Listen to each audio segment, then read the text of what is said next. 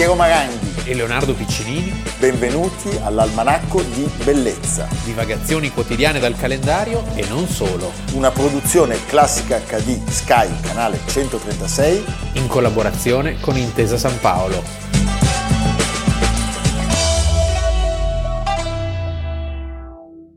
Almanacco di Bellezza, 20 gennaio, Piero Maranghi. Leonardo Piccinini, E tanti, tanti, tanti carissimi auguri a Tommaso Sacchi. all'assessore delegato del comune di Milano. L'assessore, L'assessore.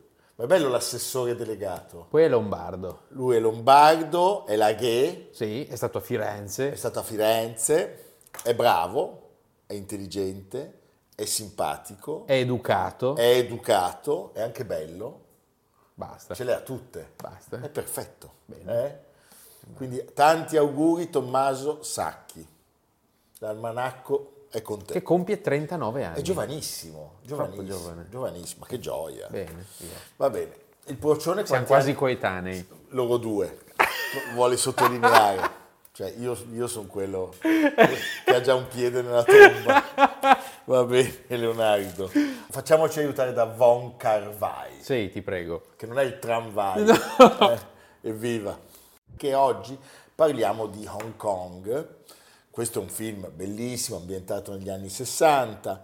Allora, oggi parlare di Hong Kong eh, vuol Che in cinese dire... è Xiangang, porto fragrante. Po- po- sì, profumato. Sì. Pare perché, io, secondo me per l'oppio, per l'oppio, però dicono, I profumi d'Oriente. no, dicono che ci, ci fossero anche delle fabbriche che producevano gli incensi. Ah. Secondo me era tutto oppio. Comunque quando vai a Londra davanti al palazzo HSBC, Eh, certo. Hong Kong, Eh. Shanghai Banking Corporation, Mamma mia. più grande banca, eh? Monstro. Mostro.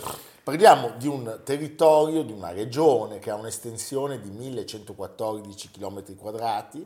7 milioni di abitanti, è una Sette. delle aree più densamente abitate Cosa- del mondo. Credo che gli affitti Se siano... viene giù un grattacielo, muore un quartiere di Roma. Siamo nella costa meridionale della Cina, in fondo alla mappa sostanzialmente, ed è una... Mille chilometri da Pechino. Sì, ed è una regione composta da una penisola, cioè i nuovi territori, e da alcune isole, appunto, fra cui quella di Hong Kong, dove sorge questa metropoli incredibile. Ecco, vorrei dare un dato. Hong Kong è oggi il settimo porto del mondo. Al primo posto Shanghai, Shanghai, secondo posto Singapore, poi Shenzhen, che è vicino a Hong Kong, Certo. poi Ningbo, sempre in Cina, poi Guangzhou, sempre in Cina, poi Busan, Sud Corea e appunto Hong Kong al settimo posto. Per arrivare fuori dall'estremo oriente bisogna scendere Ah, no, io pensavo che Piombino a Genova. a Genova, no. Eh, insomma, Vabbè, noi riporteremo Trieste nella sì, classifica. trust. Trrst. Allora, parliamo di un'isola con un sistema due paesi, si dice così, no? Sì, teoricamente. Teoricamente. Ormai mi sa che... mm, Perché quasi il 95% degli abitanti di Hong Kong è composto da, diciamo, cinesi occidentalizzati. Eh, è un, un territorio che è frutto di migrazioni che sono eh, avvenute nei diversi periodi della sua storia, che è una storia coloniale.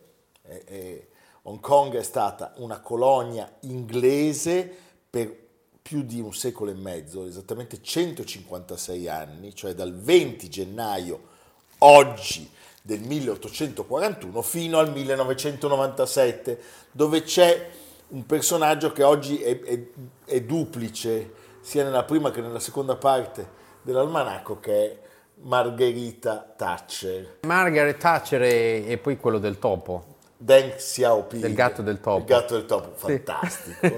Personaggio che abbiamo anche raccontato in una puntata che ci dà l'idea di come anche quando sei sprofondato nell'oblio più oscuro puoi sempre risalire. Mai mollare. Mai mollare. Figlio lanciato dalla finestra. Mamma mia. eh? Figlio lanciato da una finestra nel periodo buio e poi è diventato quello che è diventato. Vabbè. Fanno questa intesa, firmano un'intesa, l'intesa di un paese, due sistemi, un modello complesso per permettere la migrazione, diciamo, di una, colo- di una ex colonia che è poi, eh, diciamo, stata una, una- una- parte del territorio del, della corona Sì, questo e che avveniva- deve lentamente Sì, tornare a casa. Questo accordo avveniva nel 1984 e poi nel 97 è tornato alla Cina con questo rapporto di relativa autonomia che negli ultimi tempi è diventato una relativissima autonomia, nel Bravissimo. senso che abbiamo purtroppo sentito di tremende eh, repressioni, di proteste e che si concluderà del tutto nel Sì, 2047. perché l'accordo prevedeva 50 anni, quindi Sì. dal 97 al 47. 2047 eh, sarà- saremo quindi eh, a due secoli di distanza da quel 1841, 42, 43 in cui con la prima guerra dell'oppio eh, Hong Kong è passata agli inglesi. Esattamente. Allora, Hong Kong è dal Neolitico terra di cinesi, sotto la dinastia Ming sappiamo che apparteneva alla famiglia Tang, ma a un certo punto era stata abbandonata nel 1669 per ordine dell'imperatore Kangxi, che aveva interdetto ogni commercio marittimo in quella zona. Sì. Quest'isola desolata Lì è pieno di insenature. di è senature, tutta una- diventa terra di pescatori, ma soprattutto diventa la zona per i contrabbandieri e i pirati. I Sì. pira- noi siamo i pirati. pirati. È il rifugio dei pirati. Nel XVII secolo vive gli scontri tra la dinastia Ming e quella Ping e sostanzialmente è in mezzo alle- alla battaglia per le sorti della Cina. Intanto, come sempre, gli inglesi, che sono scaltrissimi, Cercavano di aprirsi delle vie commerciali con le solite spezie, le solite cose, le solite i tessuti, però non, non c'era una Non grande... no, a- non era un commercio così florido. E la mitica compagnia inglese delle Sì. Indie E, orientali. e gli inglesi che una- oggi sono considerati un, po' un popolo serio, allora era come la Colombia, Sì. cioè puntano sulla droga, Puntano sulla droga. Loro prima si stabiliscono a Canton che è 130 km, e eh, quella del Ba- ri- dove si mangia il riso. dove si mangia il riso can- cantonese. Sì.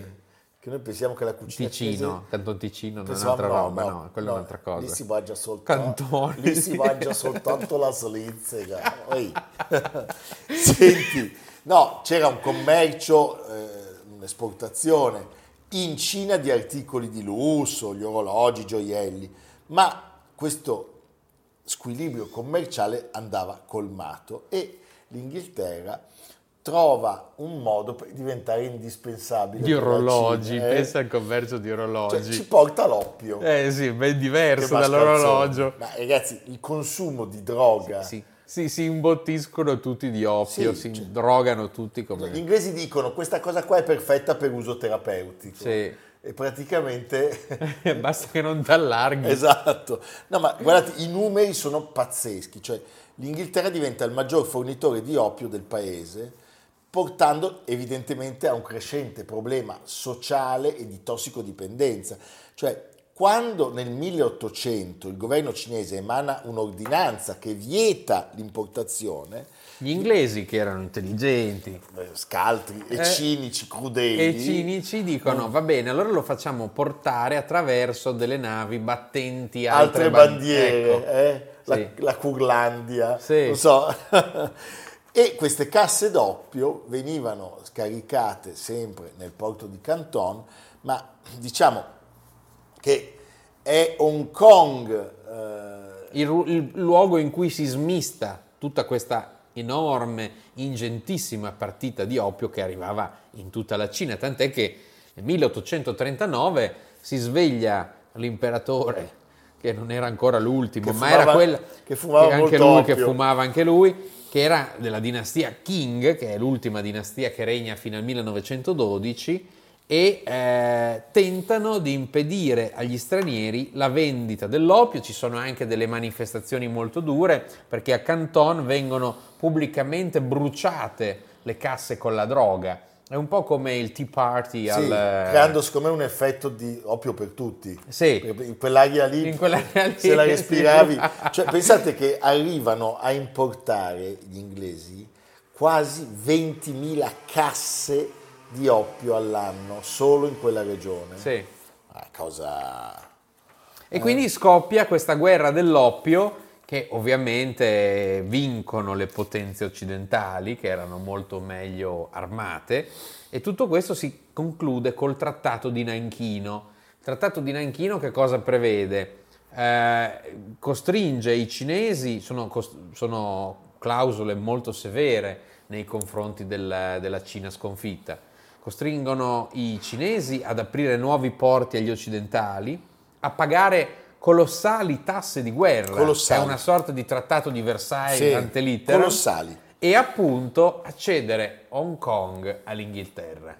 Quindi questa poi è solo la prima di una serie poi di guerre. Poi c'è la seconda sì. guerra dell'oppio, una decina d'anni dopo. E tra il 1842 e il 1843 l'Inghilterra entra in possesso dell'isola, le darà il nome di Victoria. Victoria. Ancora oggi il porto si chiama, o perlomeno si chiamava Victoria Harbour, e la collina di 500 metri, chiamarla montagna eccessiva, che domina eh, Hong Kong si chiama Victoria Peak. Ecco, è un luogo che da quel momento, con l'occupazione britannica, diventa veramente il porto dell'Oriente. Il porto dell'Oriente e poi sappiamo che nel 1898 viene firmato quell'accordo di affitto sostanzialmente della durata di 99 anni, che sarà poi quello che scadrà nel 97 e che è stato poi... Precisi, eh? Sì, sì, sono, sono, devo dire... Pacta sunt servanda. Servanda, va bene. Non lavanda e neanche oppio. No. Eh? Un contributo.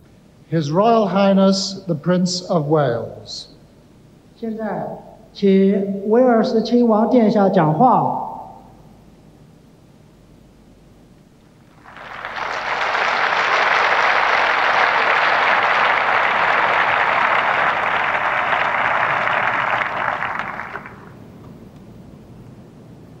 President Jiang Zemin, Premier Li Peng, distinguished guests, ladies and gentlemen, this important and special ceremony marks a moment of both change and continuity in Hong Kong's history.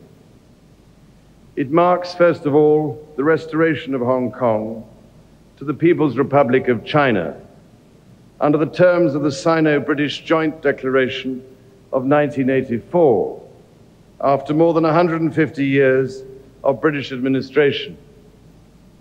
È il ruolo di Hong Kong un ruolo che va anche ricordato alla luce degli eventi della seconda guerra mondiale, perché viene occupato dai giapponesi. Viene occupato dai giapponesi che la mantengono fino alla, alla resa del Giappone nel 1945 e soprattutto dal dopoguerra a tutta la seconda metà del Novecento eh, Hong Kong cresce in modo eh, esponenziale, eh, d'altra parte era la porta di quella che non si chiamava la cortina di ferro come da noi, ma era la cosiddetta cortina di bambù. Di bambù. Cioè era l'ultimo luogo eh, dove fiorivano i commerci prima della Cina e ospitava numerosi imprenditori che erano scappati ah, certo. dall'altra grande eh, meta dei commerci mondiali che era Shanghai. Shanghai riprenderà vigore fino ad arrivare a essere oggi di nuovo il primo porto al mondo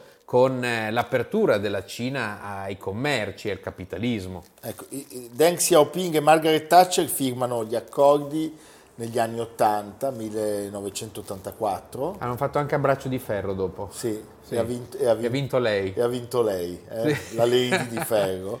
Uh, ricordiamo anche che a Hong Kong si rifugiavano tantissimi dissidenti e quindi quella che era una città che quando diventa inglese contava 5.000 abitanti, pensate, nel, tre anni dopo erano già più che raddoppiati, oggi è una realtà appunto... 7 milioni. 7 milioni, una, una densità piuttosto irripetibile. Purtroppo di quella autonomia relativa che era, che era stata promessa, eh, gran parte non si sta realizzando. I cinesi non hanno tenuto fede agli accordi, ci sono delle proteste duramente represse e un po' la patina di quello che appunto era il porto fragrante sembra destinata a finire per sempre. Mm. Però c'è questa scadenza del 2047. Però pecunia non olet si dice, eh, sì. quindi Va bene, noi faremo un reportage andando personalmente Sì. a Hong Kong col procione e Amerigo. E Però sopra- vestiti di lino, mi vestiti di raccomando. lino. di- mi raccomando, vuol dire che tu non vieni? no, non ho capito, scusa, perché già. che tu hai già mollato la comitiva? Io avevo comprato l'oppio per tutti, eh. Pensa a questo viaggio, col procione che guida, eh, su una Trabant.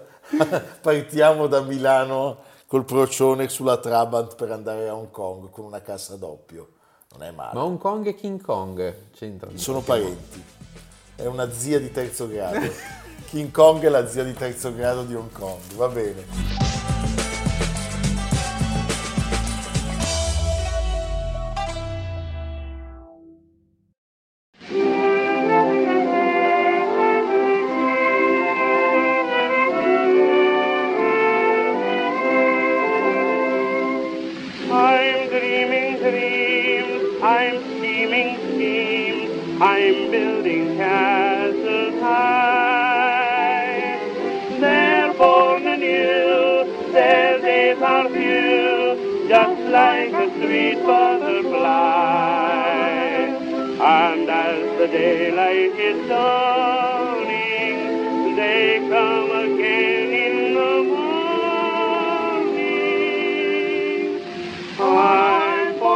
Blowing bubbles, pretty bubbles in the air.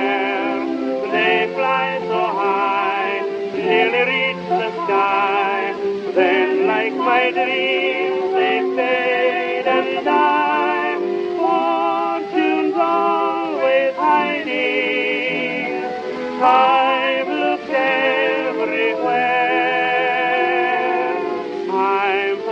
forever blowing bubbles, pretty bubbles in the air. Questo fantastico cortometraggio di Georges Méliès ci racconta di un tubo che possa in- legare, unire la Francia e l'Inghilterra. Il tema è un tema sensibilissimo da sempre.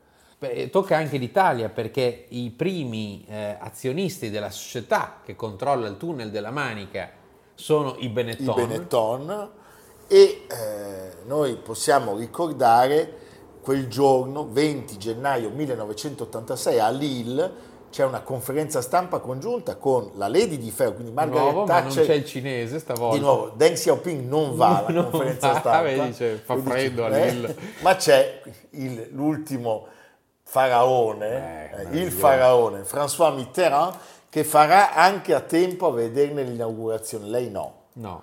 lei il suo governo sarà caduto, che annunciano appunto che le nazioni di Gran Bretagna e Francia hanno trovato l'accordo per costruire un tunnel che passi sotto la manica e che colleghi appunto i due paesi.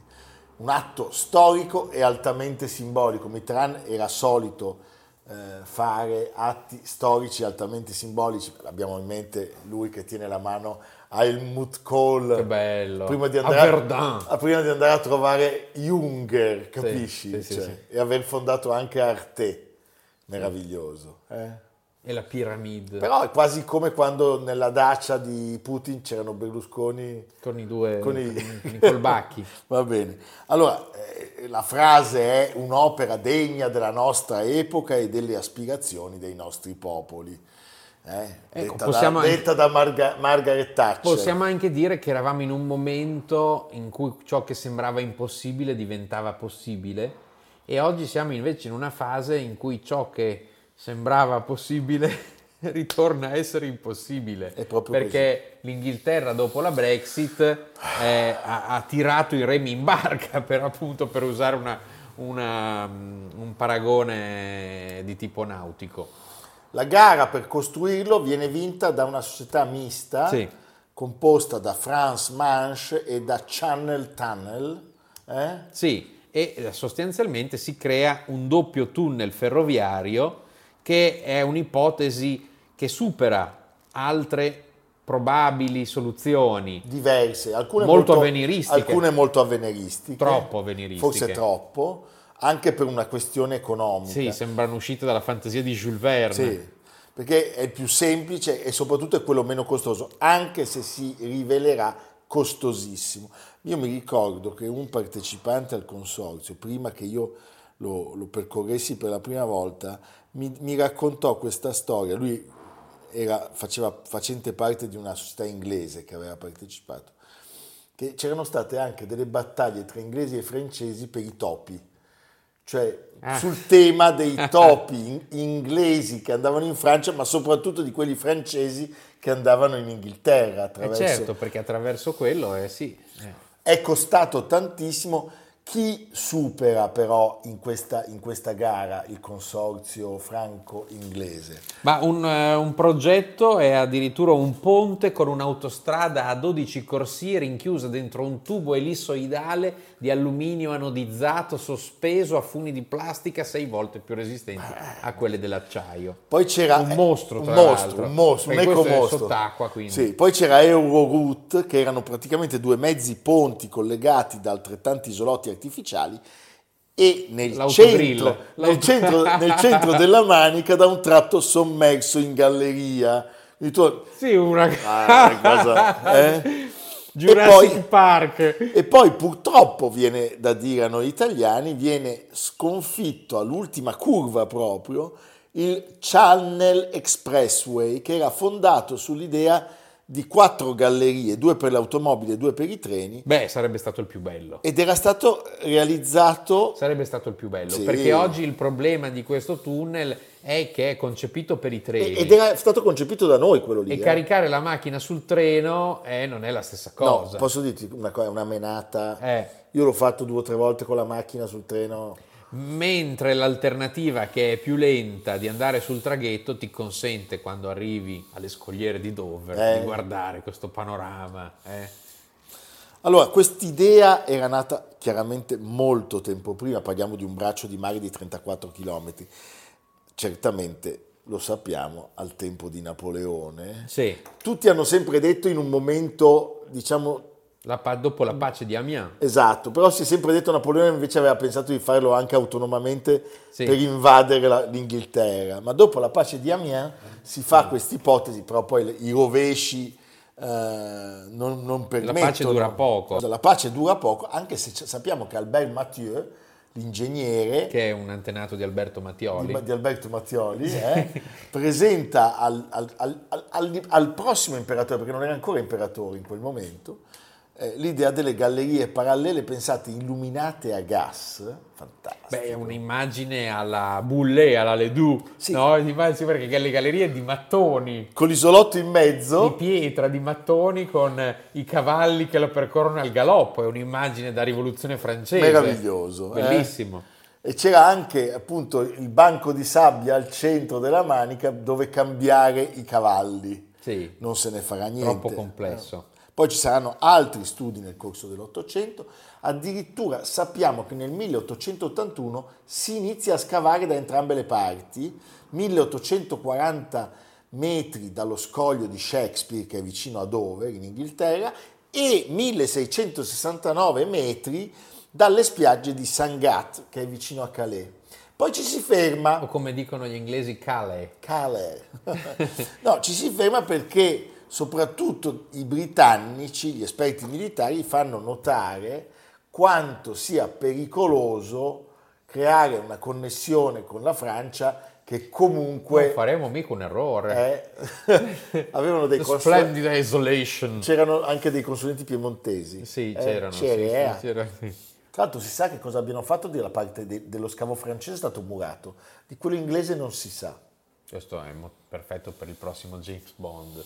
E poi viene creato eh, appunto il progetto attuale che è costato più del doppio. Sì.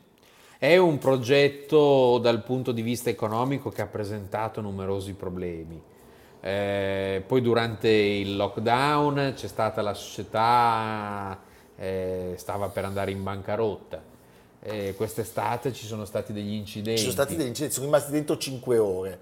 Ecco, quello non deve essere proprio piacevolissimo. No, non deve essere il massimo. Voi dovete immaginare due linee di scorrimento Sì, e in mezzo una di servizio. una di servizio dove puoi andare in automobile.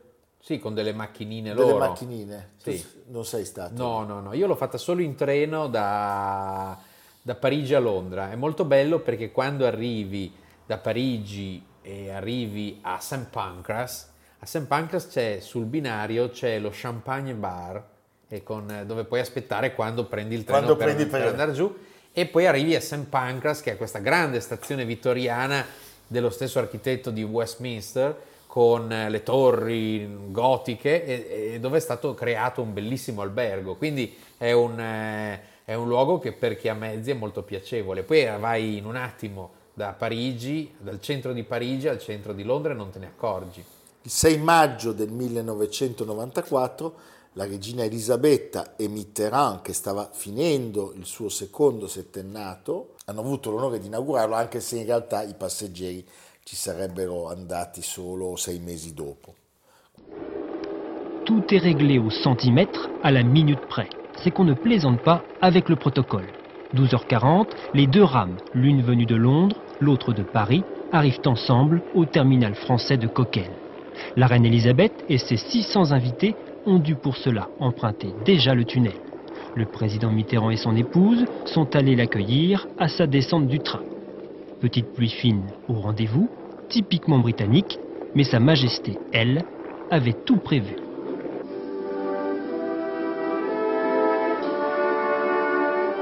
John Major, Édouard Balladur, Jean-Luc Dehaene, le Premier ministre belge, Jacques Delors, Margaret Thatcher aussi, tous ont dû affronter la pluie.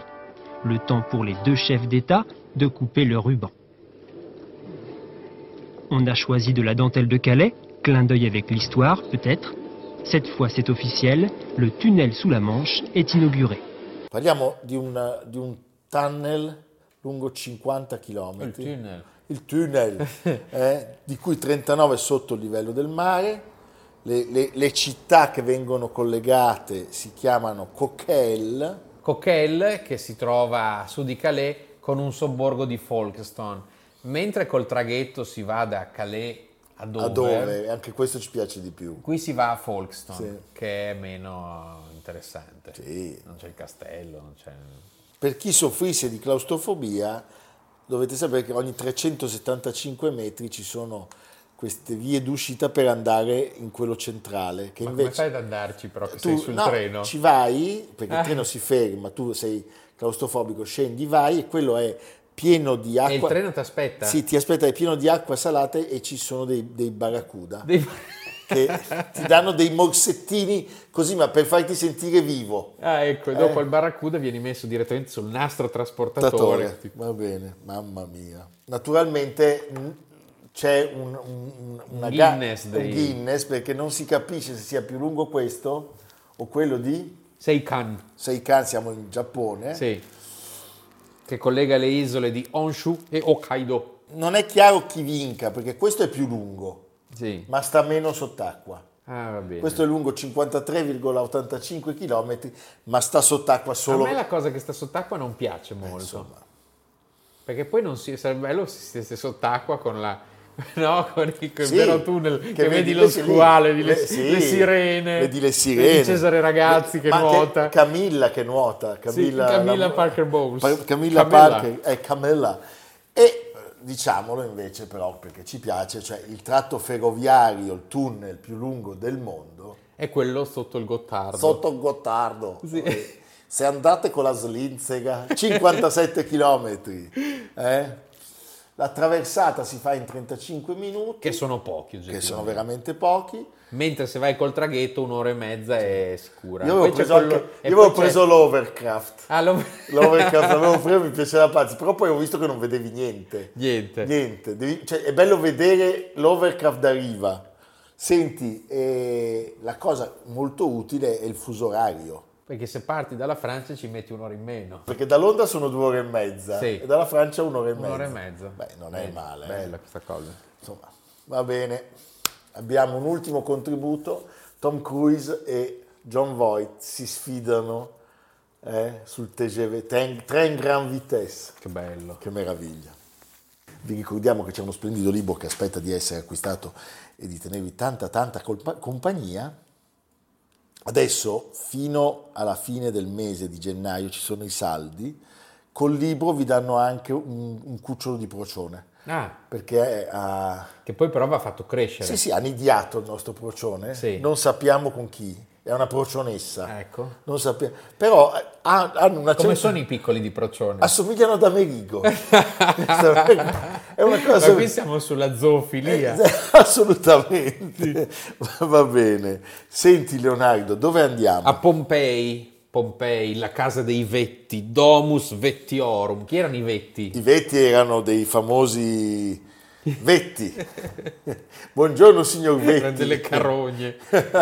No, Chi erano questi erano dei mercanti, erano Erano dei- mercanti una volta schiavi, erano dei liberti. Siamo nella metà del primo secolo d.C., c'è il famoso, grandioso triclinium, gli, affreschi. Perché ne parliamo? Perché chiusa al pubblico per quasi vent'anni, Ah, riaperto. Ecco, in tutto il suo ritrovato splendore, la casa dei Vetti, una casa simbolo, una cappella Sistina di Pompei, sottolinea il direttore del parco Gabriel Zuchtriegel, nel giorno dell'inaugurazione con il ministro della cultura. Eh? È Campano questo No, Zu- Zuchtriegel. Ma il ministro della cultura Gennaro San Giuliano, che era con lui, sì. Sì, Gennaro. Sì. I colori hanno acquistato nuova luce, restaurato e riallestito, è tornato a splendere pure il giardino, le colonne del peristiglio e poi c'è il famoso Priapo con l'enorme fallo poggiato sul piatto Ma di una quello bilancia. pazzesco. Sì, che era un segno di prosperità. Eh sì, Bene, colto in fallo, no? quello colto in fallo un'altra storia cosa. Basta. e non, si dice, non, e, non, e non si dice non capisci una mazza, quello era il generale Mazza. Va bene Leonardo, senti direi che possiamo fare un viaggio a A Pompei. Pompei. Sì, poi adesso è perfetto perché non ci sono troppi visitatori. Posso fare un appello Leonardo? Facciamolo, ti No, prego. avevamo ricevuto le bottiglie Sì, dalla Sicilia, le, le nocciole da- da- dal Piemonte. cosa vuoi? Un No, greco no, di tuffo? Io speravo che iniziasse una Sì. grande ondata, No, cioè forse- che tutti inviassero dei prodotti. Sì. E invece niente. No, no, non No, essere sto dando un messaggio subliminale. No, no, ma vedrai che arrivano. Ah, tu dici che arriva? Sì, arrivano, Va bene, arrivano. ok, Sono un vediamo. po' Noi poi quando mandate vi ringraziamo. facciamo passare le feste. Sì, noi quando mandate vi ringraziamo. Sai quando si dice Sì, facciamo passare le feste? Sono passate. Eh, noi vi ringrazieremo on air. Sì. Quindi aspettiamo, aspettiamo i doni. Stay behind. Sì, esatto. Come quella cosa là. Beh, di- non, non ne parliamo, meglio, meglio di no, stay behind no. Va bene, ci vediamo domani, evviva, domani. grazie. Almanacco di bellezza, a cura di Piero Maranghi e Leonardo Piccini. Con Lucia Simioni, Samantha Chiodini, Silvia Corbetta, Jacopo Ghilardotti, Paolo Faroni, Stefano Puppini. Realizzato da Amerigo Daveri, Domenico Catano, Luigi Consolandi, Simone Manganello, Valentino Puppini. Una produzione classica HD, Sky Canale 136, in collaborazione con Intesa San Paolo.